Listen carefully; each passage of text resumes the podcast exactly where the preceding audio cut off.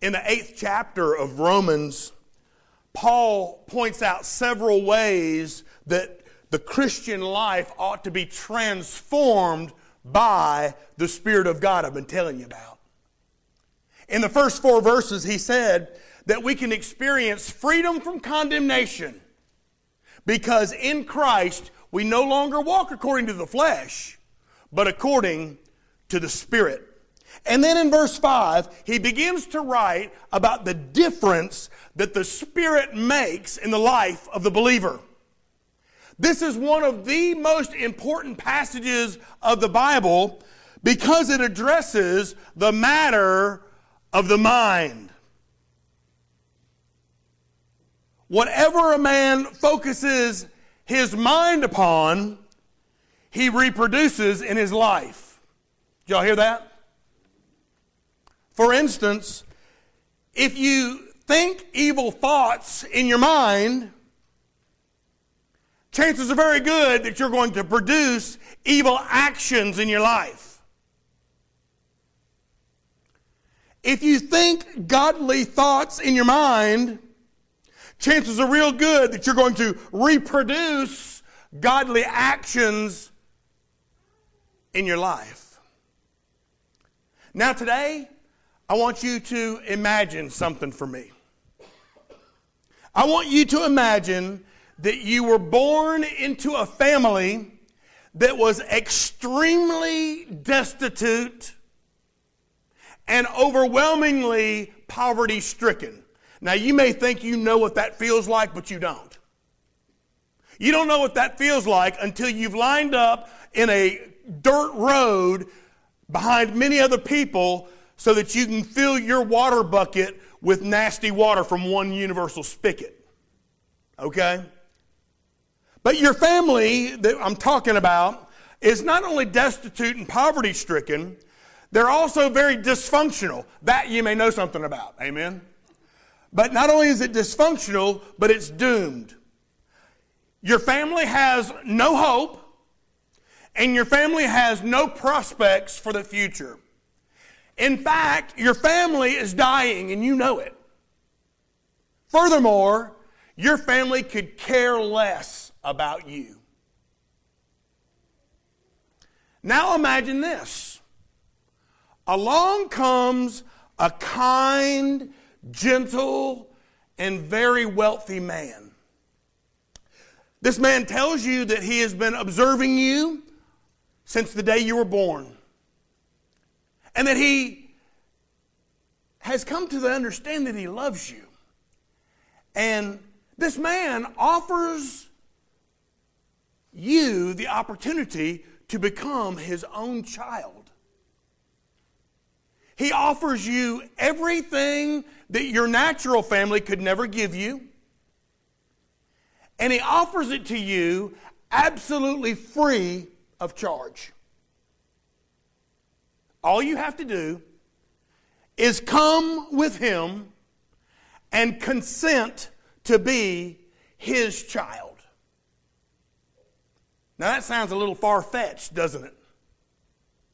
But I want to tell you this morning that that is exactly what happens to every person who places their faith in the Lord Jesus Christ. If you would turn with me in your Bibles to Romans chapter 8, that's page 1005 in the Bibles in front of you. And uh, just four verses today. And so uh, that should give you great room for excitement, but uh, don't think that it's going to matter to your clock. Amen. We're going to eat when we eat. Verse 14 of Romans chapter 8, and the scriptures say, For as many as are led by the Spirit of God, these are sons of God. For you did not receive the spirit of bondage again to fear but you receive the spirit of adoption by whom we cry out, Abba, Father. The Spirit Himself bears witness with our spirit that we are children of God. And if children, then heirs, heirs of God, and joint heirs with Christ, if indeed we suffer with Him, that we may also be glorified together. Today, Paul speaks about the great joy that comes in this new spirit life. He tells us that every saved person has been brought into the family of God and enjoys all the rights and privileges of a natural born child. And he begins by doing so in saying that there is great joy in our adoption. Great joy in our adoption. You see, according to Paul, when we believed, we became sons and daughters of God. That is, we were removed from the family of Adam and we were transplanted into the family of God. So through adoption, we have a new family. Through adoption, we have a new family. Look at verse 14. For as many as are led by the Spirit of God, these are the sons of God. Literally, friends, we have become God's children by faith. John wrote about this in 1 John chapter 3. He said, Behold, what manner of love the Father has bestowed on us that we should be called children of God. Therefore, the world does not know us because it didn't know Him. Beloved, now we are children of God, and it has not yet been revealed what we shall be. But we know that when he is revealed, we shall be like him, for he, we shall see him as he is. And everyone who has this hope in him purifies himself just as he is pure. You see, contrary to popular belief, just because you were born on this planet doesn't make you a child of God. Just because you're breathing and living doesn't make you a child of God. No, we know that as believers in Christ, we become His children. By being a believer in Christ, we become His children now, and one day we will become like our new Father. Now, I want you to notice again what the first part of verse 14 says. As many as are led, say led as many as are led by the Spirit of God, these are the sons of God. What does this mean, Bill? This means that those who are in the family act like people that are in the family. Amen? If you're in the family, you act like the family. Amen? Say amen. When a person is truly born again, they begin to develop traits like their new family. God's family. And the most distinctive trait that they have is that they are led by the Spirit of God. Romans chapter 8 verse 9 tells us that every child of God has the Holy Spirit living within him or within her. And so if the Spirit of God is in residence here, then he will make his presence known. You hear that? If he's here, he's going to make his presence known there. The Spirit changes that which he inhabits. You cannot help it. If the Spirit inhabits you, you will change. And I want you to know that's good news. By the way, this is also a great way for you to know that you're saved. It's also a great way for you to be assured of your salvation. This is a great way for you to know that you really are a child of God. Because God's children are led by the Spirit. Does the Spirit lead you to do anything? If He doesn't lead you to do anything, you might need a checkup from the neck up. Amen? Because you've got a new family. You've got a new family and the Spirit ought to be leading you. But notice that we also have a new father. That's good news. Verse 15. For you did not receive the spirit of bondage again to fear, but you received the spirit of adoption by whom we cry out, Abba, Father. Friends, listen. This may be the most amazing news you'll hear this year. We no longer fear re- being rejected by God. We no longer fear being separated from God. We no longer fear hell. Why? Because we've been adopted into the family of God. Now, you know and I know that adopted children somehow, sometimes feel like second class citizens in the family.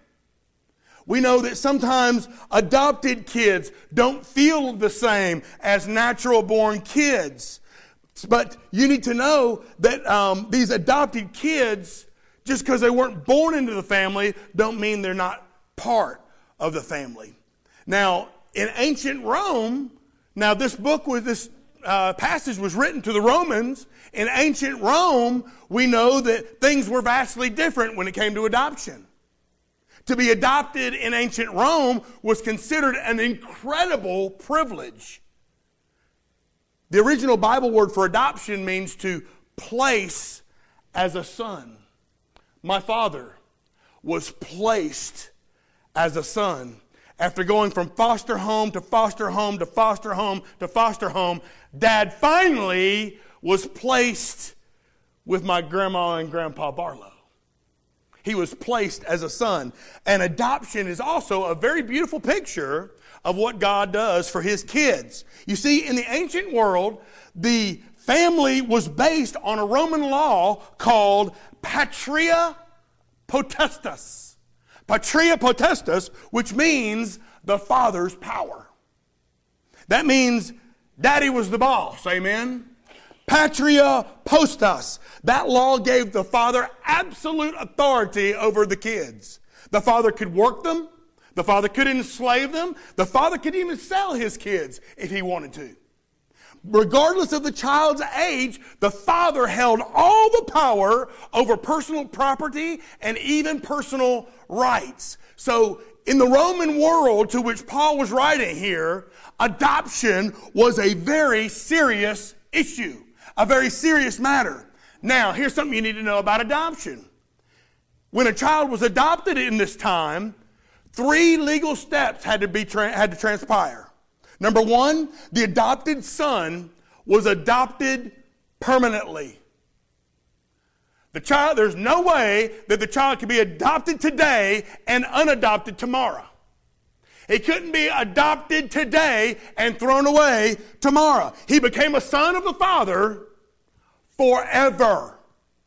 Number two, the adopted son had all the rights of a natural son in the new family.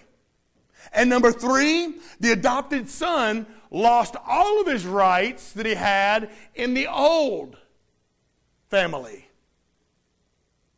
The adopted son was looked on as a brand new person. The old debts connected to the old family were now canceled out. Canceled out like they never existed. And that's the same thing that happens to us. When we come to Jesus, we are taken out of Adam's family and placed into God's family. And that's amazing news and a source of great joy. The debt of sin the curse of death associated with the old family is canceled and we're adopted. And now we receive a glorious inheritance of eternal life. Friends, that should be cause for great joy. Y'all ought to be bouncing up your seats right now. But there's more. Because through our adoption, we also have a new freedom.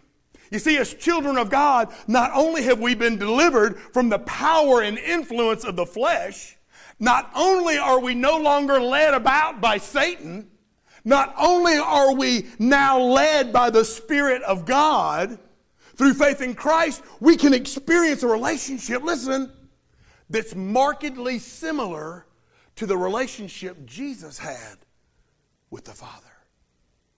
How do you know, Bill? Well, in your Bible is in Mark chapter uh, 14. Make sure that. Mark chapter 14, in verse 35, Jesus is in the Garden of Gethsemane, getting ready to go through the hardest time of his life. And listen to what the scriptures tell us.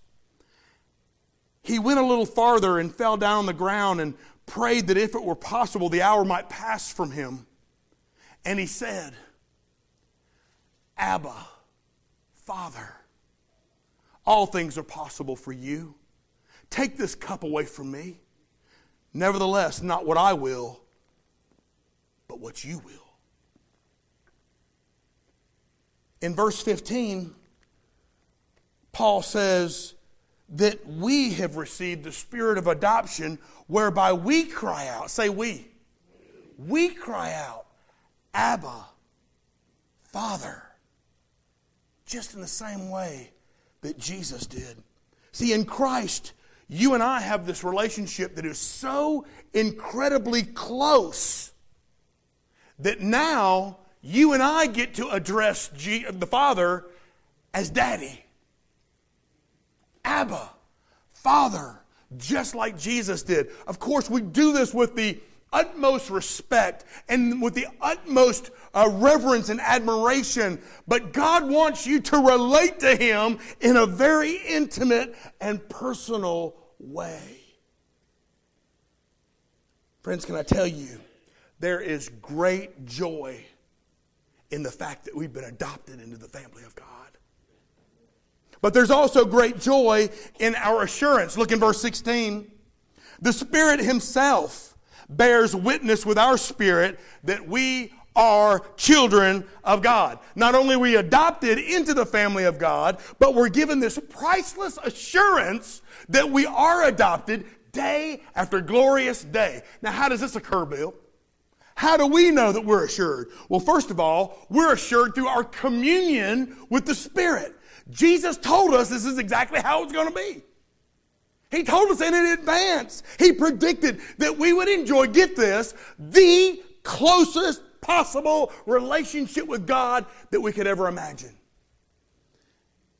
And he said it was going to come through the Spirit of God. Listen to what he said in John chapter 14, verse 16. Jesus said, And I will pray to the Father, and he will give you another helper that he may abide with you forever, the Spirit of truth, whom the world cannot receive because it neither sees him nor knows him, but you know him. And here comes the good part for he dwells with you and he will be in you. Can you think of a closer relationship that anyone can have with you other than being in you? Is there a closer relationship than that? God says, I am in you as a believer. I am with you. I will never leave you. I am in you. Through the Spirit of God, we're led, we're taught all we need to know about how to live for the glory of God in the world that we live in. But we're also assured through something else, and that is something that we like to call our confidence in the Spirit. Listen up. If you're genuinely saved, you will know it. Y'all hear that? If you're genuinely saved, you will know it. You're going to know it because you're going to feel God's inward presence in your life. God's inward presence is going to remind you who you are. You're a daughter of the Most High God. He's going to remind you who you are. You're God's son. He's going to remind you whose you are. You are my property, and nothing happens to my property unless I say it's okay. He's going to remind you whose you are, but he's also going to remind you of what he expects from you. Amen? Because of our confidence in the Spirit, the Spirit of God is going to speak to you. The Spirit of God is going to tell you things. He's going to guide you. He's going to warn you. He's going to lead you. He's going to comfort you. He's going to feed you. He's going to teach you. And friends, listen carefully. If the Spirit of God never speaks to your heart, you've got a serious problem this morning. If the Spirit of God doesn't lead you, listen carefully, you need to examine yourself this morning. If the Spirit of God doesn't warn you, I'd have to wonder if I was truly saved. Because just like a mama who consoles her frightened child and directs him and protects him from harm, so too does the Spirit of God comfort and guide and discipline the child of God. So there's great joy, friend, in the adoption we enjoy into God's family, but also the assurance we have of God's Holy Spirit. But we also enjoy some more great joy. I love joy, don't you? I love joy. We also experience great joy in our affluence. This is the good part. Look at verse 17. And if children, then heirs. Heirs of God. Wow. And joint heirs with Christ. Are you kidding me already? If indeed we suffer with him that we might be glorified together. Affluence means wealth. Can I tell you this morning, if you're a believer on Christ Jesus, you are filthy rich.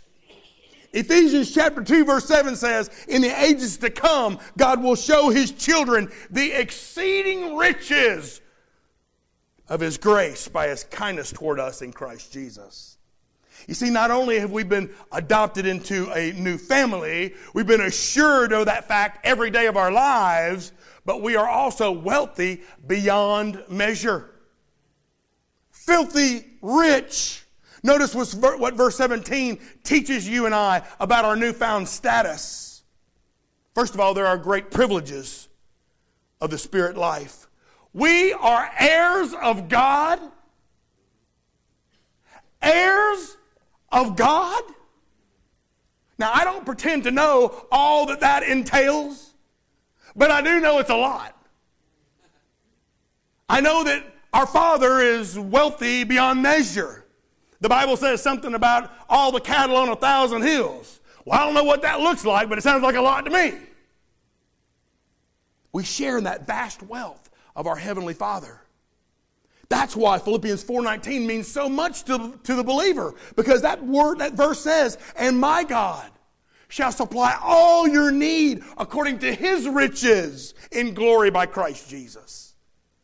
See, he's able to meet all of our needs. Nothing catches him by surprise. And no matter how great your need may be today, you need to know that God is able to meet that need. But not only are there great privileges in the spirit life, there are also there is also a great portion in the spirit life. Because not only are we heirs of God, that'd be one thing. There's more good news. We're also joint heirs with Jesus. Literally, we are given an equal share of the Father's wealth that Jesus Christ got. Joint heirs with Jesus. You see, in Jewish law, the eldest son got a double inheritance. The eldest son, man, he made out like a bandit. But under Roman law, all sons were treated equally. All the sons and daughters, all the children were created and treated equally. Adopted children got the same inheritance as the true children. And when the selfless Son of God looks on us, let me just tell you, He's happy to give it. He's happy to share with us. He's happy to be joint heirs with us. But not only are there the great privileges of the spirit life and a great portion in the spirit life. There's also an incredible promise in the spirit life. You see, as we pass through this life, you and I are going to go through a lot of difficult times. You may have already gone through a lot of difficult times, but I have to tell you, there's more on the way. As we go through this life, you're going to face many trials. You may think, Bill, I've already gone through so many trials. But can I tell you, there's more coming? There's going to be many times when you feel like, man, God has left me. Many times that you feel God has really turned his back on me. Many times that you feel like God's not meeting my needs the way I think he should. However, we need to remember something. If you're listening, say amen. This world ain't your home.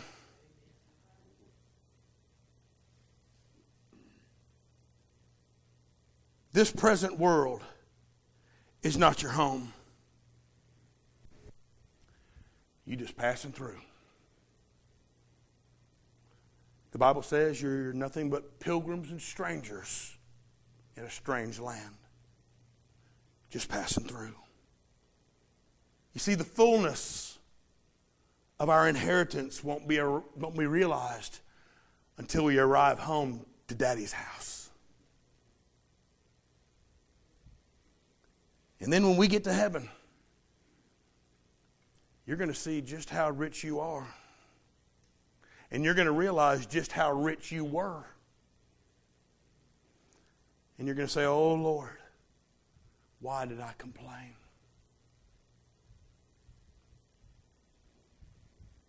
One look around when you get to heaven is going to tell the tale.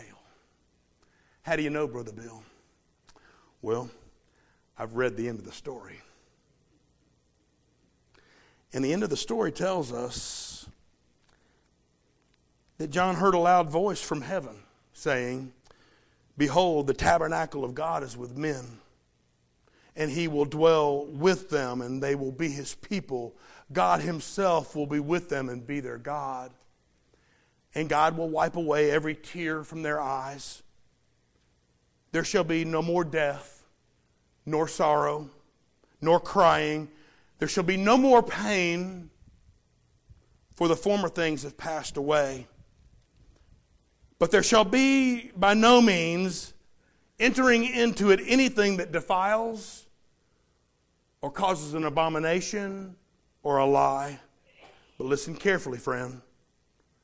But only those who are written in the Lamb's book of life.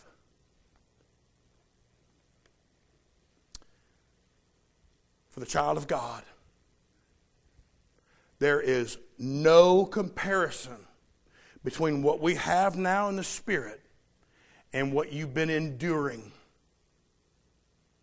in the flesh. In my study this week, as I prepared this message, I've been really inspired. Very, very joyful. So thankful that I'm his child today. So thankful that many of you are my brothers and my sisters too. But you know, maybe you've been struggling with your adoption. Maybe you've been struggling with your adoption into the family of God. Maybe you've been struggling with your assurance in the Spirit of God. Maybe you've been needing to take a fresh look at your affluence that's offered by our Father God. You need to know that whatever you need today, Daddy's ready to help you. Whatever you need today, Daddy just wants you to bring it. That's something popular amongst ball players. They said, Come on, bring it. That's what, that's what daddy says. Bring it. Bring it to the one who knows it. Bring it to the one who's already felt it. Bring it to the only one that can help you through it. Some of you may just want to come before the Lord and Say, Thank you, Daddy, for allowing me to be your son. Thank you for adopting me. You know, we're a blessed people, and we ought to be a grateful people. So, whatever the need today, just know that Daddy waits to help you. There's help in Daddy's presence. Let me pray for you. Daddy, thank you for inviting and even encouraging your children to bring all of our needs to the feet of God. To bring all of our needs to the throne of grace. Father, I pray that you have done a God work in our minds,